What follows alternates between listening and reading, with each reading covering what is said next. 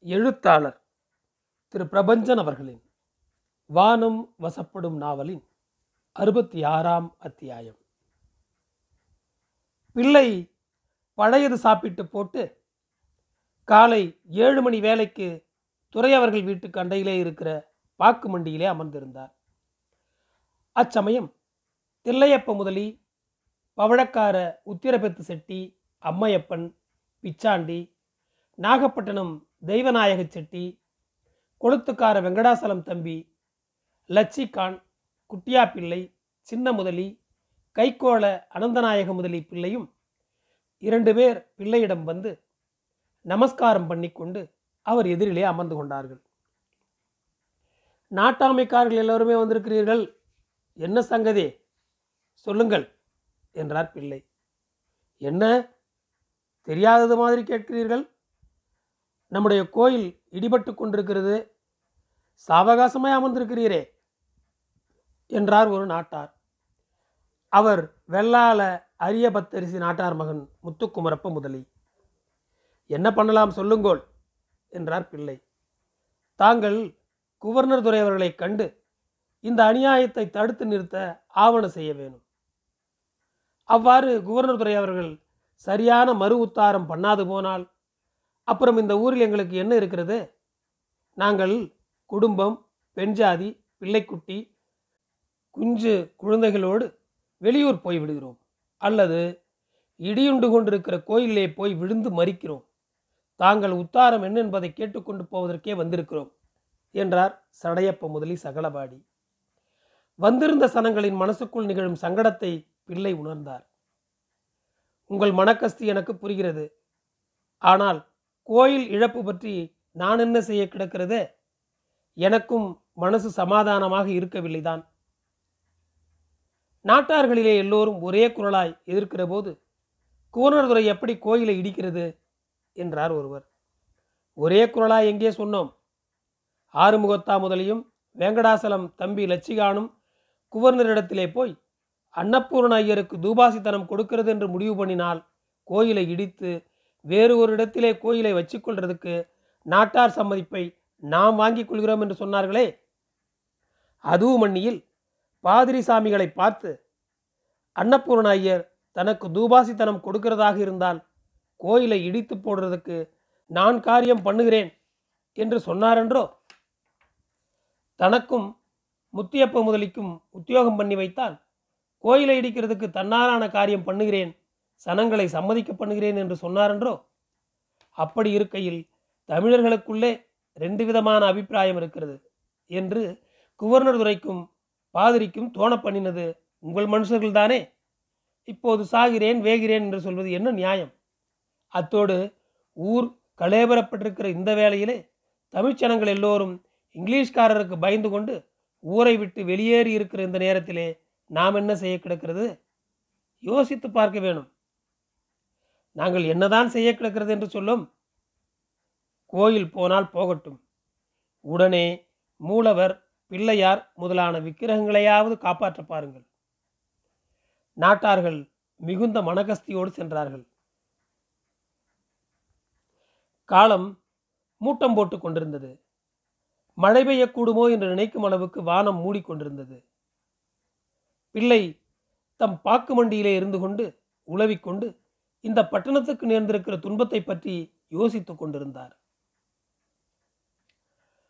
ஒரு பக்கம் இங்கிலீஷ்காரர்கள் ஊரை சுற்றி கொண்டிருக்கிற சமயத்தில் ஊரிலேயுள்ள பெரிய மனுஷர்கள் மற்றும் சாமானிய தமிழர்கள் ஊரை விட்டு ஓடிப்போயிருக்கிற சமயத்தில் அவர்கள் திரும்பவும் இந்த ஊருக்கு வருவார்களா என்கிற யோசனையும் இல்லாமல் குவர்னராக இருக்கப்பட்ட மனுஷர் மற்றவர்களுடைய மனசை முறித்து போடுகிறார். இந்த ஆபத்தான வேளையிலே சகல ஜனங்களும் சந்தோஷமாயிருந்து சீவனை அவர்கள் காரியத்திலே உத்தரிக்கிற விதத்திலே மனுஷர் மனசிலே உற்சாகம் பண்ணி முதுகை தட்டி கொடுத்து காரியம் கொள்ளுகிறதை விட்டு போட்டு பொண்டாட்டி பேச்சை கேட்டுக்கொண்டு பட்டணத்திலே இருக்கப்பட்ட நாங்கள் இவன் ஆட்சி போய் இங்கிலீஷ்காரருக்கு இந்த ராஜ்யம் போய் இவாள் போய்விடக்கூடாதா என்கிற நினைப்பை தோற்றுவித்து விட்டார் குவர்னர். குவர்னர் பென்சாதி என்கிற ராட்சசி பட்டணத்திலே இருக்கிற சனங்கள் வெகு பேரை விலங்கு போட்டும் மண் சுமக்க சொல்லி போட்டும் பட்டணத்தை நியாயமில்லாமல் கிறிஸ்தவமயப்படுத்தியும் காலாவதியாகி போன கடன் சீட்டுகளை தாம் வாங்கி போட்டு அந்த பணத்தை தாம் வசூலித்து கொண்டும் பணம் தராதவர்களை கிடங்கில் போட்டும் அட்டூழியம் பண்ணி கொண்டிருக்கிறாளே. அதுவும் மண்ணியில் தம் சேவகர்களை விட்டு ஊரிலே கொள்ளையடிக்கவும் செய்கிறாள். போதாமைக்கு இப்போ கோயிலையும் இடித்து போட்டாள். இப்படி பட்டணத்தை ஒடுங்க பண்ணுவது துரைக்கு அழகா? என்ன போதாத காலம். துறையவர்கள் பெண் சாதி பண்ணிய காரியங்களிலே பட்டணத்துக்கு இப்படிப்பட்ட அழும்பை கொண்டு வந்து விட்டாரே. எப்போ பெண்சாதி புருஷனை கையாளாகாதவனாக்கி தான் அதிகாரம் பண்ண தலைப்பட்டாலோ அப்போ அந்த பட்டணத்துக்கு அழிவல்லவா? இதுவெல்லாம் கோன்சேல்காரர்களும் அதிகாரிகளும் முடிவு பண்ண வேண்டிய காரியமா அல்லது துறை பெண்டாட்டி காரியமா? இந்த முண்டைக்கு அதிகாரம் கொடுத்தது யார்? கோன்சேல்காரர்களில் எவனும் உன் பெண் சாதி பண்ணுகிற காரியம் இப்படி இப்படி என்று கவர்னரின் முகத்தை பார்த்து சொல்வதாக இல்லையே. சண்டை பண்ணுவதற்கு கூட துறையை கேளாமல் துறையின் பெண்சாதியை கேட்டு சண்டைக்கு போகிறார்களே. இது என்ன கலிகாலம்? இது என்ன துறைத்தனம் பிள்ளை இப்படியாக பல பல விதமாக நினைத்து கொண்டு மனம் சஞ்சலப்பட்டு கொண்டிருந்தார். காலை ஒன்பதரை தொட்டு கொண்டிருந்தது. கோயிலின் சுற்றுமதில்கள் அனைத்தும் உடைக்கப்பட்டு விட்டன. உள்ளே பிரகாரத் தூண்களை இடித்து கொண்டிருந்தார்கள் காவிரிகள். அந்த நேரம் நிதானமாக பல்லக்கிலே வந்து இறங்கினாள் ழான் தூப்ளெக்ஸ் அம்மை. தலைமை பாதிரியான கேர்து வந்து அவளை அழைத்து கொண்டு கோவிலுக்கு உள்ளே போனார். சுவாமி நல்ல காரியம் பண்ணிவிட்டீர்கள் காவிரிகளின் கோயிலை சுவடில்லாமல் இடித்து போட்டு விட்டீர்களே. எல்லாம் கிறிஸ்து மதத்தை உதாரணம் பண்ண வந்திருக்கிற உன்னால் அல்லவா இந்த நல்ல காரியம் நிகழ்ந்திருக்கிறது? ஐம்பது வருஷமாக பல பாதிரிகளும் குமரர்களும் செய்ய ஆசைப்பட்டு முடியாமல் போன காரியத்தை நீ அல்லவோ செய்து முடித்திருக்கிறாய் என்றார் பாதிரி கேர்து. வெளியே பெரும் சப்தம் கேட்டது.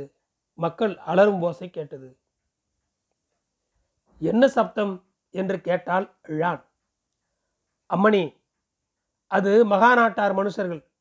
கோயிலின் பூசை பொருள்களையும் சிலைகளையும் எடுத்துக்கொண்டு போக வருகிறவர்களை நம் சிப்பாய்கள் அடித்து விரட்டும் சப்தம். அப்படியா? நன்றாக இந்த தமிழ் சனங்களை அடிக்கச் சொல்லும். பாதிரி கேர்து ஒரு அளவங்கை எடுத்துக்கொண்டு வந்து லிங்கத்தை உடைத்து போட அதை ஓங்கி பிளந்தார். அப்புறம் அந்த லிங்கத்தை தம் செருப்பு காலால் எட்டி உதைத்தார். மகாலிங்கம் இப்படி பின்னப்படுவதை மிக சந்தோஷமாகத்தானே ழானம்மை கண்டுகளித்தாள். பின்னர் காவிரிகளையும் வெள்ளைக்காரர்களையும் அழைத்து கோவில்களில் இருந்த விஷ்ணு சிலைகளையும் மற்றும் உண்டான சிலைகளையும் உடைத்து போடச் சொன்னான் ழான் அந்த சிப்பாய்களை பார்த்து சொன்னால் உங்களுக்கு எப்படி எப்படி சம்மதியோ எதுகளை உடைத்து போட வேணுமோ அதுகளையெல்லாம் தாராளமாக உடைத்து கொள்ளுங்கள். வெள்ளக்கார சிப்பாய்களும் காவிரிகளும் மிக உற்சாகமாக கோயில் சிலைகளையும் மற்ற சிலைகளையும் உடைக்கத் தொடங்கினார்கள். பிள்ளை கோட்டையை ஒட்டின தெருவழியாக வீடு திரும்பி கொண்டிருந்தார்.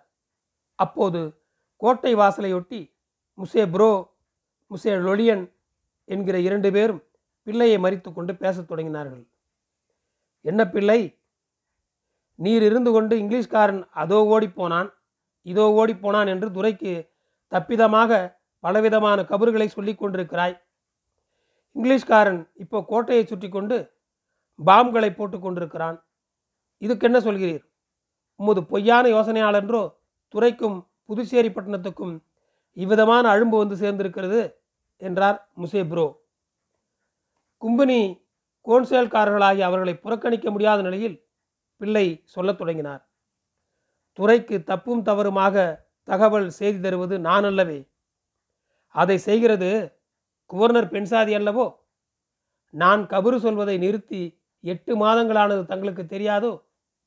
தெருவில் போகிறவனையும் வருகிறவனையும் வைத்துக்கொண்டு அவர்கள் சொல்லுகிற கபரை துறைக்கு சொல்ல அதனாலன்றோ பட்டணத்துக்கு இந்த மாதிரி அழும்பு வந்திருக்கிறது என்று காரமாக பதிலிருத்தார் பிள்ளை.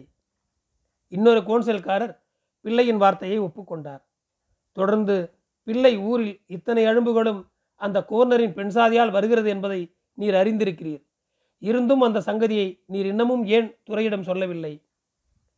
துறையிடம் என்ன சொல்ல வேண்டும் என்கிறீர்கள்? அவன் பெண் சாதி செய்கிற அத்தனை காரியங்களும் அயோக்கியத்தனமானது என்று நீர் சொல்ல வேணும். ஏன்? அதை நீரே போய் அவரிடம் சொல்லப்படாது. இந்த இரண்டு பேரும் ஒரு கணம் திகைத்து போயிருந்தார்கள். ஏன் யோசிக்கிறீர் ஐயா?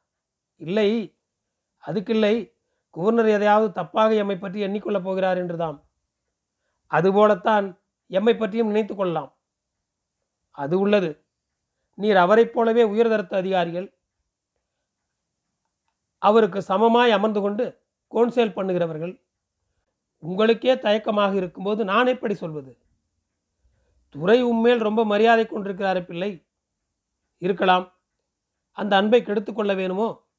அதுவும் மண்ணியில் மதாம் செய்கிற கிருத்திமங்களை கவர்னர் அறியாமல் இருக்கிறார் என்று நீர் உண்மையில் நம்புகிறீரா?